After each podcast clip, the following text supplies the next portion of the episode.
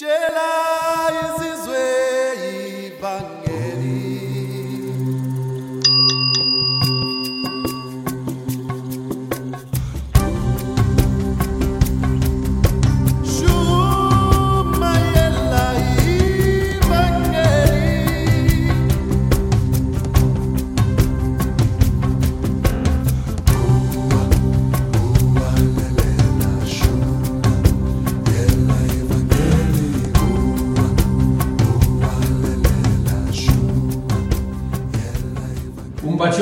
Tutti. Bene, allora partiamo perché stasera mi sa che faremo un po' tardi. Comunque andiamo avanti. Allora, il Vangelo nudo e crudo, il vero Vangelo nudo e crudo, pace giro. Il vero Vangelo nudo e crudo, terza parte. Oh, allora, da cosa, da cosa è partita questa? È partita dal fatto che domenica sera voglio parlarvi del cosa vuol dire essere senza peccato. Ed è una cosa eh, molto importante che voglio, che voglio spiegarvi e quindi io ho- l'ho messa di domenica e ho messo un... siccome c'è, c'è tanta altre cose da, da- da dire sul Vangelo, sul vero Vangelo, eh, ho messo un interposto, una terza puntata, diciamo, del vero Vangelo. E, e poi è successo che un caro fratello mi ha invitato una clip di un video dove un pastore di una chiesa piuttosto grande di Napoli, questo pastore sta predicando sul famoso versetto di Apocalisse 3:16 dove Gesù dice così perché sei tiepido e non sei né freddo né caldo io sto per vomitarti dalla mia bocca che è uno dei, dei versetti favoriti delle, de- delle persone eh, che non credono nella vera grazia. La chiamo vera grazia per non chiamarla ipergrazia perché eh, comunque fra l'altro eh, state, state sintonizzati perché una di, queste, una di queste sere vi parlerò di una cosa che ho visto un paio di giorni mm, di mattina, mi sono messo fuori con la mia Bibbia un attimino, un caffè eccetera e ho visto, ho visto una cosa meravigliosa che voglio, eh, voglio mm, condividere con voi.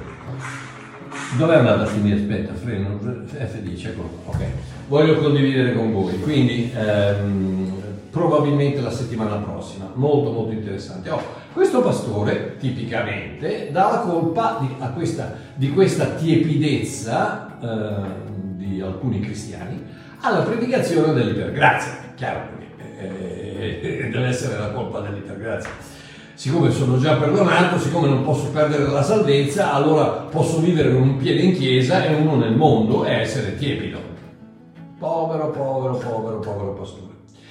Se soltanto tu leggessi il passaggio nel suo contesto di, di Apocalisse 3, eh, nel versetto da- dal 16 avanti, nel contesto, non, non prendete un versettino così tirato fuori eh, a caso e allora ti, ti vomito dalla mia bocca. Prima di tutto Dio non, Dio non ti tiene in bocca, Gesù non ti tiene in bocca, ti tiene nella sua mano. Quindi già partiamo da un punto di vista sbagliato.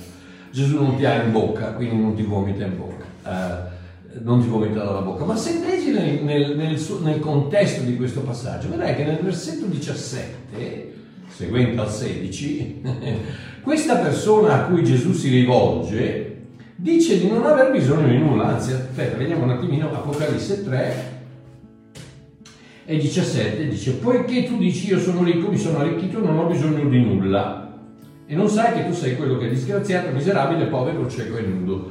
Eh, oh, e chiaramente questo pastore dice, ecco, questi sono quelli dell'ipergrazia che dice- dicono io sono ricco, non ho bisogno di nulla. No, no, no. La chiave della salvezza è proprio il riconoscere di aver bisogno di un salvatore. Se dici che non hai bisogno di nulla, vuol dire che non sei salvato. Perché la chiave della salvezza è proprio quella di, dire, quella di dover dire ho bisogno, ho bisogno di aiuto, ho bisogno, chiunque invoca il nome del Signore sarà salvato, ho bisogno di aiuto, ho bisogno di te, ho bisogno di un salvatore, ho bisogno di qualcosa che io non posseggo. Quindi la chiave della salvezza è proprio riconoscere il bisogno di avere bisogno di qualcosa, di avere, di- di avere bisogno di un salvatore. Ecco, questa persona o gruppo di persone non, è- non sono salvati. Oh, nel versetto 18 dice: Ti consiglio di comprare da me dell'oro raffinato col fuoco per arricchirti, arricchirti delle vesti bianche per coprirti, delle vesti bianche per coprirti, non far apparire così la vergogna, dove, dove, eccetera, eccetera. Oh, Gesù gli consiglia di comprare delle vesti bianche, che allegoricamente eh, rappresentano la giustizia divina. Da tutte le parti, la veste bianca rappresenta la giustizia divina, eh, il bianco, eccetera.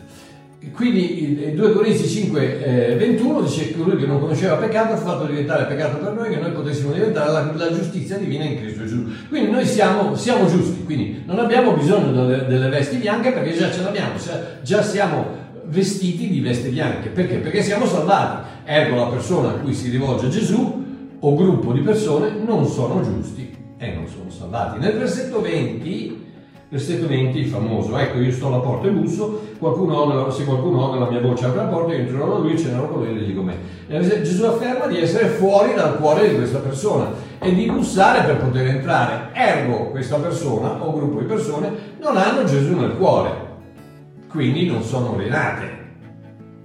Non è difficile, vedi, quando leggi la Bibbia non è difficile, è quando leggi le tradizioni che, che diventa tutto difficile. Nel versetto 21 Gesù dichiara, nel versetto 21, a chi vince concederò di sedere con me sul mio trono, come anch'io ho vinto e mi sono posto a sedere col Padre mio sul suo trono. Oh, nel versetto 21 Gesù dichiara chi vince.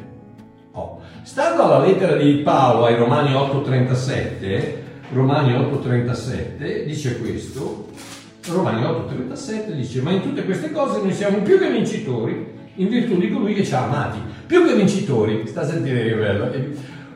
Uper o iper, iper Nicao, siamo iper vincitori perché abbiamo l'ipergrazia, quindi siamo iper controllati sul greco, uper Nicao, che vuol dire iper vincitori, vuol dire più che vincitori. Quindi stando a, a Romani 8:37 i cristiani sono già più che vincitori in grazie a lui.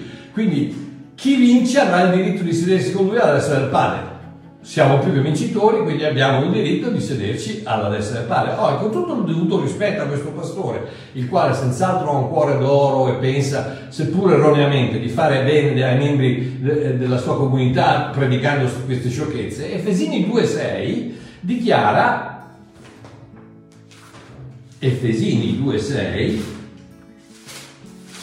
dichiara che ci ha risuscitati con lui e con lui ci ha fatti sedere nei luoghi celesti in Cristo Gesù. Voce del verbo fatti sedere, voce del verbo passato, ci ha fatti sedere. Quindi dichiara più che chiaramente che come figli di Dio, Dio ci ha già risuscitati con lui e ci ha già fatti sedere nei luoghi, nei luoghi celesti in Cristo Gesù. Ergo, questa persona che se vince lo farò sedere non è un figlio di Dio. Ragazzi, leggetela la Bibbia, leggete la copertina nera, non si sbaglia. Quindi se loro dicono, queste persone a cui Gesù si, Gesù si rivolge, si rivolge di, eh, dicono di non aver bisogno di un Salvatore, non sono giusti, non hanno Gesù nel cuore, non sono nati di nuovo e non sono vincitori seduti alla destra del Padre, non sono figli di Dio. Non- quindi non sta parlando a te, non sta parlando a me, sta parlando a quelli che non sono figli di Dio. Leggi, leggi, leggi, leggi, non leggere le tradizioni che ti hanno tramandato tuo padre, tuo nonno, tuo zio, la mamma, la zia Carmelina, eccetera, eccetera. No, leggi la Bibbia, leggi la Bibbia e vedrai che se, se- se metti in, in marcia un attimino il cervello, vedrai che è chiaro. Se la Bibbia dice che i figli di Dio sono già seduti in Cristo alla destra del Padre e Gesù dice se vincerai, che la Bibbia dice noi siamo più che vincitori, dice se vincerai ti metterò a sedere, vuol dire che non sta parlando ai figli di Dio. Mi sembra semplice. Ma purtroppo a tanti predicatori piace impersonarsi in ogni versetto. Non importa che sia scritto a Israele nel Vecchio Testamento, quanti che dicono, no, Geremia dice allora, Isaia dice allora, allora eh, quell'altro, Balachia dice, que- no, quelli sono scritti a Israele, il Vecchio Testamento è stato scritto a Israele, per Israele, non, per- non a noi, è no- non è il nostro Vecchio Testamento, noi abbiamo un testamento solo, che è il testamento della grazia. E basta, il patto della grazia. Non esiste un vecchio testamento per i gentili. I gentili non hanno mai avuto un vecchio testamento, hanno soltanto un patto, un, un- un testamento. Quindi, eh, si, si- si vogliono impersonare, in ogni versetto vogliono mettere dentro se stessi, no? non importa che sia scritto Israele nel Vecchio Testamento, a un gruppo di pagani nel Nuovo, basta che sia scritto su una delle pagine della Bibbia e senz'altro si riferisce a me. No, amico mio, leggi intorno a quel versetto, leggi il contesto, leggi a chi sta parlando, leggi in che, in che condizione, in che, in che situazione e vedrai che non tutta la scrittura parla di te. Tranquillo, non tutta la scrittura parla di te. Sarebbe Sarebbe ora che come Paolo invita Timoteo a fare in 2 Timoteo 2,15, impariamo a tagliare rettamente la parola della verità. Un altro versetto che questo mi è stato, mi è stato mandato un, un video da una, da una carissima sorella, la quale mi ha mandato un video di un predicatore americano che, che appunto parlava sul tagliare rettamente la parola della verità. E ragazzi, è, meraviglioso perché l'ho sempre saputo, ma ci è voluto questo predicatore americano per far scattare la molla di- della rivelazione. E, e- e lo- ma ne parleremo la settimana prossima. Ok, solo, solo perché qualcosa è scritto nella Bibbia, non vuol dire che è scritto a te. Non vuol dire che è scritto a te. È scritto nella Bibbia, ma non vuol dire che è scritto a te. Non mettere il tuo nome da tutte le parti. Numeri 2, 3, fa il censimento dei figli di Mario in base alle case. Non lo sta dicendo a me, lo sta dicendo a Davide, lo sta dicendo a Mosè, lo sta dicendo a Levi, lo sta dicendo a Abramo, non lo sta dicendo a me. Non metterti dentro in tutte le cose perché tu devi fare parte. No, non fai parte della storia. Il Vecchio Testamento è scritto per Israele. Nel Nuovo Testamento ci sono tante lettere che sono scritte agli ebrei, come Giacomo, ebrei, eccetera, eccetera. Ci sono altre lettere che sono evangelistiche, che parlano a dei pagani come che parlano a dei cristiani. Leggi il contesto e vedrai che diventa tutto molto chiaro. Ma se invece ti lasci guidare dalle tradizioni che ti sei tramandato da secoli, e allora diventa tutto difficile. Il Nuovo Testamento, amore mio, inizia dalla croce, non dalla culla. Ergo, prima della croce, tutte le scritture fanno parte del, del Vecchio Testamento.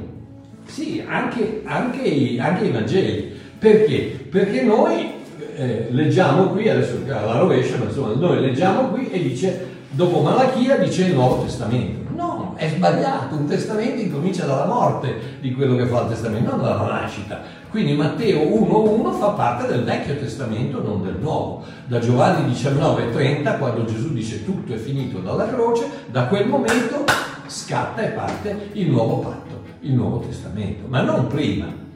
Varie lettere, l'abbiamo detto, varie lettere del, del Nuovo Testamento, come Giacomo, Ebrei, sono di chiaro carattere evangelistico, sono palesemente indirizzate a quegli ebrei che tentennavano tra il Tempio e la Chiesa, tra Mosè e Cristo, tra legge e grazia, e non sono dirette a noi gentili.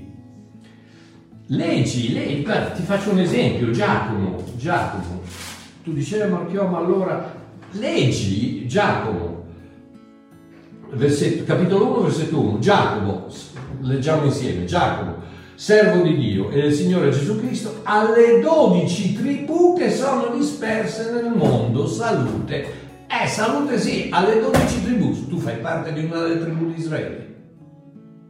E allora vedi che non sta, non sta- non sta scrivendo a te, da leggi che ti fa bene, ok? E se, e se sei un, se sei un religionista, leggi più piano, leggi più attentamente. Oh, ciò vuol dire che non dobbiamo tenere conto del- della parola di Dio? Ma no, ma leggile solo e unicamente alla luce della croce, o non ci capirai nulla. Amen. Ok. Credo di aver risposto con prove più che scritturali all'ennesima accusa contro l'ipergrazia. Il problema, amici miei, non è l'ipergrazia, ma è il concetto totalmente sballato che tanti pastori hanno della salvezza. Salvezza che per loro non è eterna e quindi sempre a detta loro deve essere mantenuta o persa. Soltanto il concetto di dire se puoi perdere la salvezza vuol dire che la devi mantenere, no? E se la devi mantenere vuol dire che tu devi intervenire con il tuo comportamento, con le tue opere, con qualcosa che è totalmente e- e- e- non scritturale, non so come si dice, eh, un dono non scritturale, non biblico, perché la salvezza non è basata sulle opere così che nessuno se ne possa vantare, ma è un dono di Dio. Ta-dam! Quindi hai visto c'è Diego che mi chiama Iperbabbo, quindi c'è Iper, Ipergrazia, c'è Iper Vincitori e c'è anche Iperbabbo. ok, salvezza quindi che, che questi, questi, pastori, che, eccetera, eccetera, considerano non eterna e siccome la salvezza è legata alla vita eterna, quindi se la salvezza non è eterna, la vita non è neanche eterna, quindi se salvezza è temporanea, la vita è anche temporanea. In altre parole, Dio ti dà la vita eterna, poi ti comporti male e lui se la riprende. E tu gli dici, ma scusa, ma non era eterna? E lui ti dice, no, vabbè, mi sono sbagliato, e tu hai, eh, allora niente, è temporanea, cose da pazzi. Quindi, oh, e questo il, il, il, tema della, de, della salvezza sarà il, sarà il, tema del video di questa sera, il vero Vangelo della salvezza nudo e crudo. Ok? Bene. Um, mercoledì scorso abbiamo visto la differenza tra una notizia cattiva, perché stiamo parlando della, del euangelos, che vuol dire um, io, eh, noi, scusate, ioangelos, ioangelos, che vuol dire Vangelo. E che vuol dire praticamente io vuol dire buono e angelos vuol dire messaggio, quindi buon messaggio, buona notizia, buona novella. Mercoledì scorso abbiamo visto la differenza tra una notizia cattiva, una notizia cattiva eh, in, in, in relazione alla salvezza, devi pagare per i tuoi peccati. Allah ti dice devi pagare per i tuoi peccati, non solo Allah, ma anche certi, certi, certi dei religionistici del, del, della Chiesa cristiana, devi pagare per i tuoi peccati, no? E se, se proprio non devi pagare, vabbè, ti, ti mando in purgatorio, paghi lì. Sì, mm, ci, dobbiamo inventarci un, un, una via di mezzo dove bisogna pagare per i peccati che tu non hai confessato. Cioè, che, vedi la confusione totale, ragazzi, totale, non ci capisce, ci capisce niente nessuno, ma sei salvato sì, però se pecchi vai in paradiso, vai in, vai in, purgatorio, allora non sei salvato. No, sei salvato perché sei stato battezzato, però, però non, perché siccome ti sei comportato male, allora devi espiare i peccati. Ma Gesù non ha espiato i peccati? Sì, Gesù ha espiato i peccati. Però, vedi, è una confusione totale, ragazzi, invece della semplicità della grazia, che dice la salvezza, siete stati salvati per grazia attraverso la fede e questo non viene da voi, non per opere che nessuno se ne vanti, è un dono di Dio. Semplice, tranquillo. Cosa devi fare per un dono? Riceverlo e basta. Anzi, non devi neanche riceverlo, perché devi, se tu credi che sia il tuo dono, lo puoi prendere, lo puoi lasciare anche lì, poi, eh, però è, è, tuo, è un dono, ti è stato regalato. Se uno ti regala una, una macchina, cosa fa? Poi dopo due giorni se la viene a riprendere e allora non è un regalo, è un prestito e la salvezza Dio non te la presta, te la regala. Ok, mercoledì scorso abbiamo visto questo, quindi devi pagare per i tuoi peccati, quella è una notizia cattiva. Una notizia normale, qual è? È quella del famoso Dio Babbo Natale, se ti comporti bene Dio ti premia, se ti comporti male Dio ti punisce, eh, e quello è il, Dio, è il Dio che va bene a tutti, no? Che è il Dio, il Dio che va bene a tutti, quello che il Dio Babbo Natale, che allora se ti comporti bene ti, porta, ti fa i regali, eh, esaudisce le tue preghiere, ti aiuta, ti guarisce, ti prospera, eccetera. Se ti comporti male invece ti, ti, ti, ti fa fare incidenti in macchina, eccetera, eccetera. Ok, quello lì è la, la, la, notizia normale, perché tutti praticamente credono a quel modo. E poi invece c'è la, c'è la buona notizia. E la buona notizia qual è? La buona notizia è tutto è compiuto, Gesù, il sangue di Cristo abbastanza, la croce è sufficiente, non c'è bisogno di nient'altro, devi solo crederci, crederci e goderne gli eterni benefici. Buona notizia. Ok, poi ho spiegato la figura del vero evangelista, che non è altro che un, un annunciatore, un, porta, un, portatore di buone notizie. Vi ricordate che vi ho spiegato il ragazzino che correva, eccetera. Quindi se vuoi predicare il vero Vangelo, non aggiungere nulla, non distorcere nulla, annuncia solo quello che è successo. Tutto è compiuto. Giovanni 19:30, tutto è compiuto, la battaglia è stata vinta, la guerra è finita e il nostro re ha vinto. Punto e basta. Quello e solo quello è il vero Vangelo. Oh, domenica scorsa ho parlato del fondamento del Vangelo della grazia, che non è altro che la promessa fatta da Dio a Cristo in Genesi capitolo 15 mentre Abramo dormiva. Che vi vi ricordate abbiamo parlato del fumo, del fuoco, del fumo, l'Epifania, la manifestazione di- de- de- de- del figlio di Dio che è sempre fuoco e fumo, fuoco e fumo che passano attraverso i pezzi, cinque animali, cinque rappresenta la grazia, tagliati in due, otto che rappresentano un nuovo inizio, la grazia ti dà un nuovo inizio, eccetera, eccetera. Quindi abbiamo visto che, che- che la grazia non è altro che la promessa fatta da Dio che attraverso la fede eh, è il semplice accettare la semplicità di una tale promessa. Questa è la salvezza.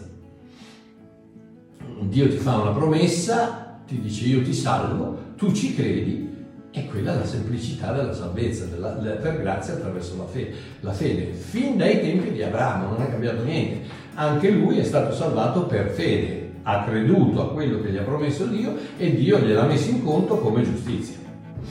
Oh, quindi, eh, quindi possiamo, possiamo fare nostra questa promessa incorporandoci, se così si può dire, nella nuova nascita di Gesù stesso una volta per sempre. Quindi credendo a quello che Gesù ha fatto sulla croce, ci mettiamo in Lui, veniamo crocifissi con Lui, sepolti con Lui, risorti con Lui e posti a sedere nei luoghi celesti con Lui una volta per sempre glorificati. Dice, ma Marchio, io sono ancora qui. Sì, rilassati, sto parlando del tuo spirito, il tuo spirito che è eterno, che è già posto a sedere a- eh, alla, alla destra del Padre. Io qui, vedete Babbo Mario, eh, in Sudafrica alle, alle 20 e 25 di, cos'è oggi, Eh, mercoledì 27, ottobre 2021, 2021, ehm, sì, sono qui, eh, qui, vedete il mio corpo, la mia testa che mi fa andare avanti, la mia mente, la mia anima, le mie emozioni, i sentimenti, eccetera, eccetera, ma il mio spirito, il mio cuore è qui, ma è anche là. Siccome, siccome il mio cuore è eterno, so, il, mio, il mio spirito è seduto alla destra del Padre in Cristo Gesù in questo momento, per tutta l'eternità e non- non- non- nessuno potrà mai spodestarmi da quel, da quel trono, perché quello me l'ha dato Dio. E, eh, ok, quindi troviamo, questa sera vorrei parlare del Vangelo della salvezza e troviamo questa definizione per la prima volta nella lettera degli Efesini, nella lettera agli Efesini, capitolo 1, versetto 13, che dice, Efesini, Efesini 1,13 che dice in lui anche, in lui anche voi, dopo aver udita la parola della verità, l'Evangelo della vostra salvezza, ed aver in lui creduto, siete stati sigillati con lo Spirito Santo della promessa. Ok? Bellissimo, meraviglioso.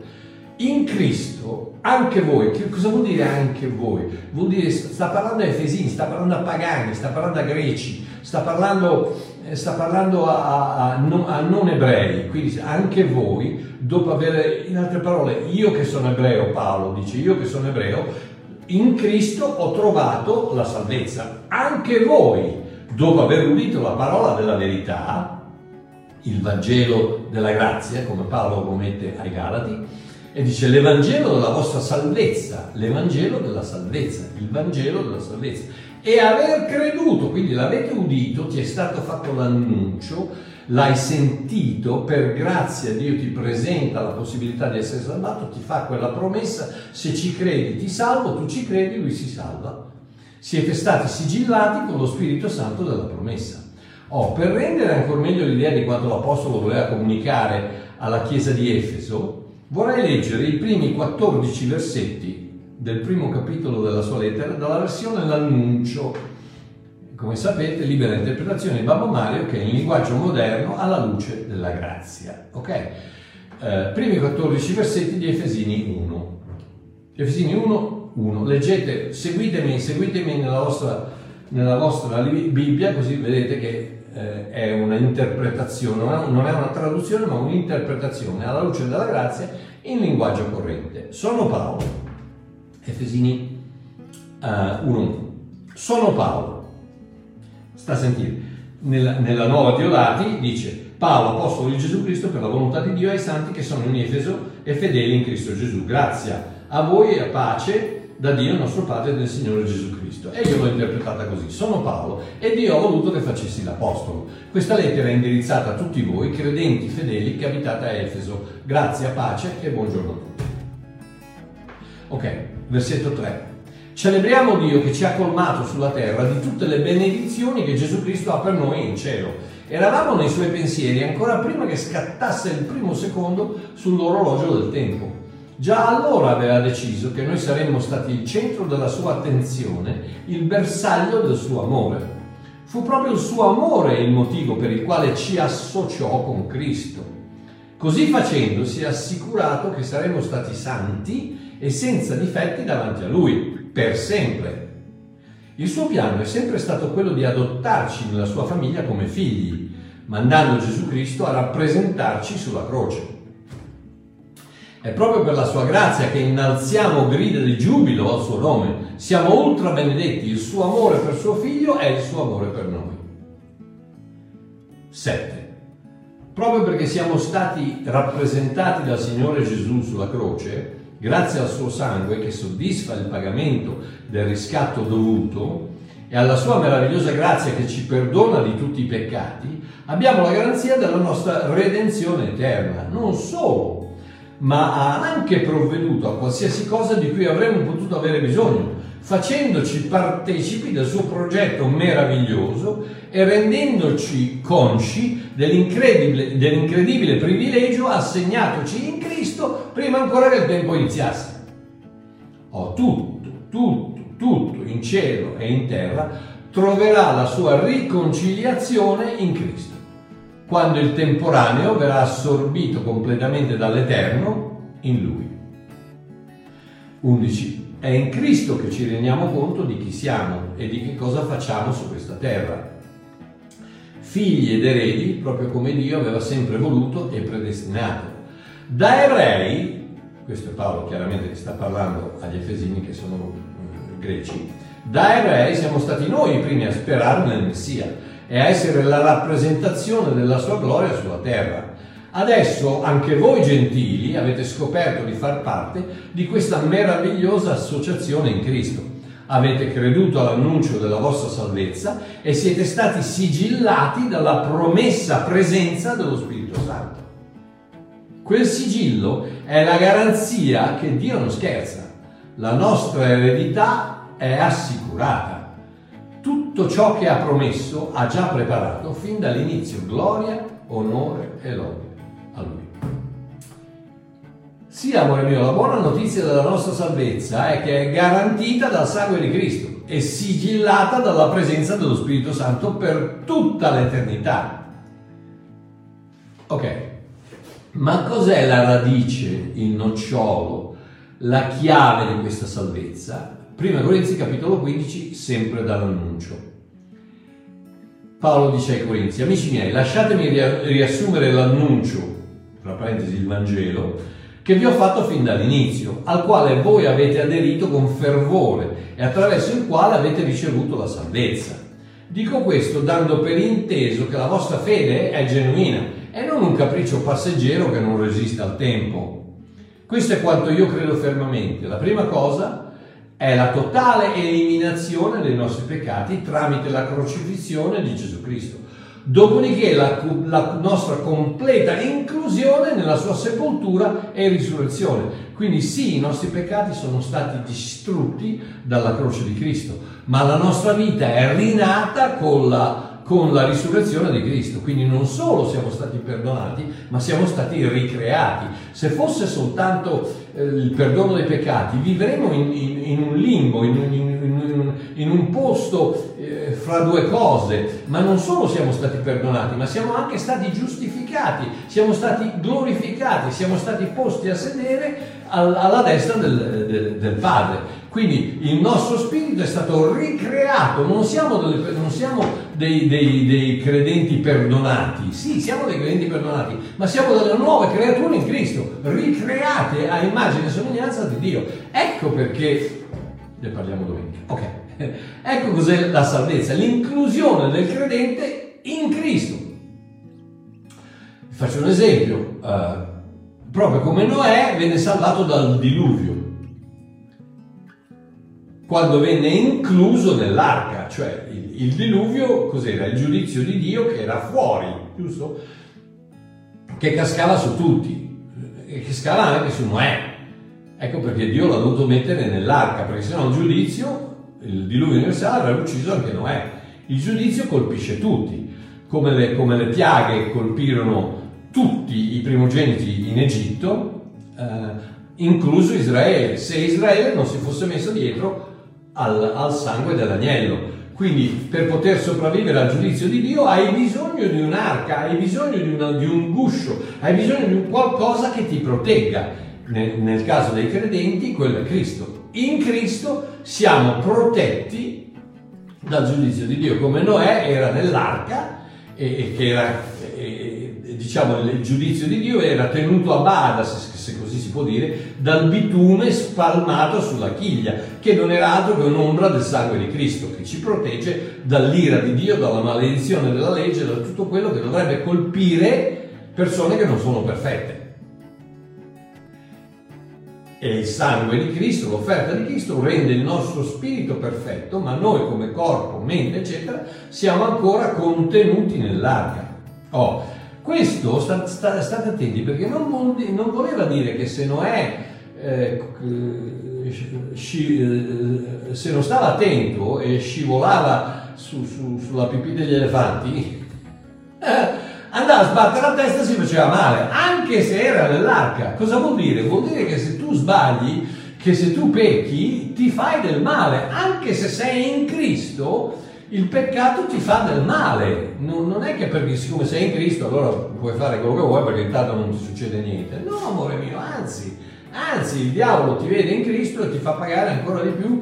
Prova, prova a vedere, tu, tu vedi un, un, un, gentile, un peccatore, un pagano che, che pecca e probabilmente non, non, gli succede niente. Prova a farlo fare a un cristiano e vedi se non pa, pa, pa, le conseguenze sono tremende. Perché? Perché anche se sei in Cristo sei nell'arca, sei protetto dal giudizio divino e quindi sarai salvato per sempre. Ma le, ma, ma, ma le, le conseguenze del peccato le paghi lo stesso. Oh, appunto, proprio come il peccato ci fa male, ma non ci toglie dalla sicurezza dell'inclusione in Cristo. Rivediamo un attimo la nostra premessa, ok? Efesini capitolo 1, versetto 13, che dice: In Cristo anche voi, dopo aver udito la parola della verità, l'Evangelo della vostra salvezza, e aver creduto, siete stati sigillati con lo Spirito Santo della promessa. Quindi la buona novella della salvezza è questa. Credi nella promessa di salvezza che Dio ti fa attraverso il sacrificio di Cristo e sarai sigillato per sempre con lo Spirito Santo. Vedi com'è semplice? Oh, un sigillo come lo definisce l'enciclopedia Treccani, sono andato a vedere, a controllare eh, l'enciclopedia Treccani, lo definisce come proviene dal latino sigillum, diminutivo di signum, che vuol dire segno. È un simbolo di cera lacca o di altro materiale malleabile impresso su documenti, lettere, plichi o prodotti per autenticarli e impedirne la manomissione e testimoniarne la volontà certificatrice.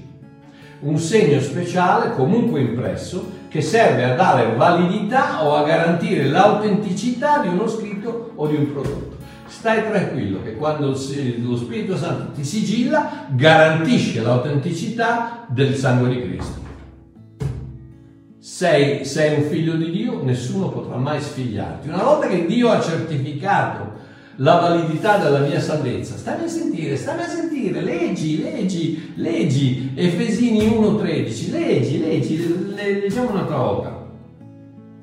In lui anche voi, dopo aver udito la parola della verità, in lui anche voi, anche tu Pasquale, eh, Peppino, Carmelina, eh, Rosa, eh, Giuseppina, anche in lui, anche voi, dopo aver udito la parola della verità, chiaramente non, questo vuol dire che non tutti vanno in paradiso come certi predicatori dicono, universalisti, no, no, vanno tutti, vanno tutti in paradiso, no, perché dopo aver avuto, dopo aver eh, udito la parola della verità e averci creduto, e quindi quello è il, è il gancio che ti aggancia alla promessa. Quindi dopo aver udito la parola della verità, l'Evangelo della vostra salvezza, la parola della verità che è l'Evangelo, la, la, la buona notizia della vostra salvezza, ecco la promessa, e avere in Lui creduto, avere in Cristo creduto, siete stati sigillati voce del verbo essere stati sigillati, passato. Quando hai creduto, pam, pam, pam, sei stato sigillato, sei stato sigillato da Dio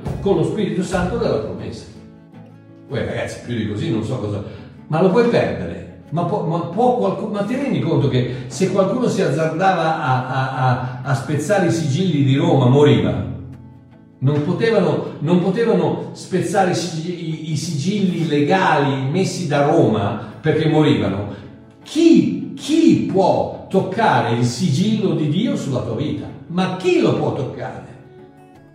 Ma, ma chi? Nessuno, sei stato sigillato con la promessa dello Spirito Santo una volta per tutte, nessuno potrà mai decertificarti. sei stato certificato, la validità della tua salvezza è stata certificata dalla presenza dello Spirito Santo, dal sigillo dello Spirito Santo, nessuno potrà mai decertificarla.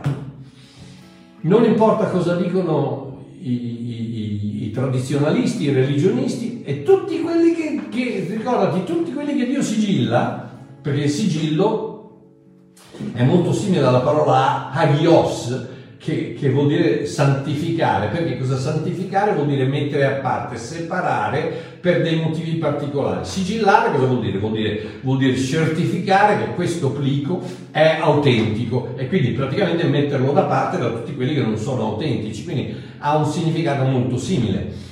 Tutti quelli che Dio sigilla sono santificati per sempre, proprio come conferma la lettera agli ebrei la lettera agli ebrei, capitolo 10, quelli che sono sigillati, quelli che Dio sigilla, sono santificati per sempre, sta a sentire. Capitolo 10, versetto 10 e 14. Per mezzo di questa volontà, la volontà che, eh, dove, dove, Gesù dice il versetto prima, ecco io vengo per fare, o Dio, la tua volontà, e gli toglie il primo ricordate questa lettera agli ebrei, quindi sta parlando a rullo di tamburi, trrr, tsh, ebrei, quindi sta, parlando, sta cercando di spiegargli che c'era un vecchio testamento e ce n'è uno nuovo. Ok? Quindi dice, per mezzo di questa volontà, quale? La volontà di togliere il primo per stabilire il secondo, noi siamo santificati mediante l'offerta del corpo di Gesù Cristo fatta una volta per sempre, fatta una volta per sempre. Siamo santificati, voce del verbo essere santificati, fatta una volta per sempre. Versetto 14, con un'unica offerta infatti, egli ha reso perfetti, voce del verbo aver reso perfetti, passato, per sempre coloro che sono santificati. Ed ecco il sigillo di Cristo, ed ecco il sigillo dello Spirito Santo non, non, sei tu che sei perfetto, è Lui che ti santifica e ti, e, e ti, dichiara perfetto. E se Dio ti dichiara perfetto, stai tranquillo che non c'è nessuno che può dichiararti imperfetto. Questo è il vero Vangelo della salvezza, nudo e crudo. Una volta in Cristo, nulla e nessuno potrà mai toglierti da Lui, perché sei stato sigillato. Il suo amore sorpassa ogni nostra possibile mancanza. Il suo perdono è più grande di ogni nostra concepibile iniquità. La sua grazia è superiore ad ogni nostro immaginabile peccato. Fammelo dire un'altra volta così faccio arrabbiare i religionisti. La sua grazia è superiore ad ogni nostro immaginabile peccato. Ipergrazia. Uper periseo caris dove il peccato abbonda, la grazia sovrabbonda. Quindi lo ripeto, la sua grazia è superiore ad ogni nostro immaginabile peccato. Questo è il vero Vangelo. Questa è la vera ed unica buona novella. Se salvati, sempre salvati. Un abbraccio da Babbo Mario, voglio bene, ci sentiamo domenica, non mancate mi raccomando perché domenica parliamo del cosa vuol dire essere senza peccato. Un abbraccione, ciao!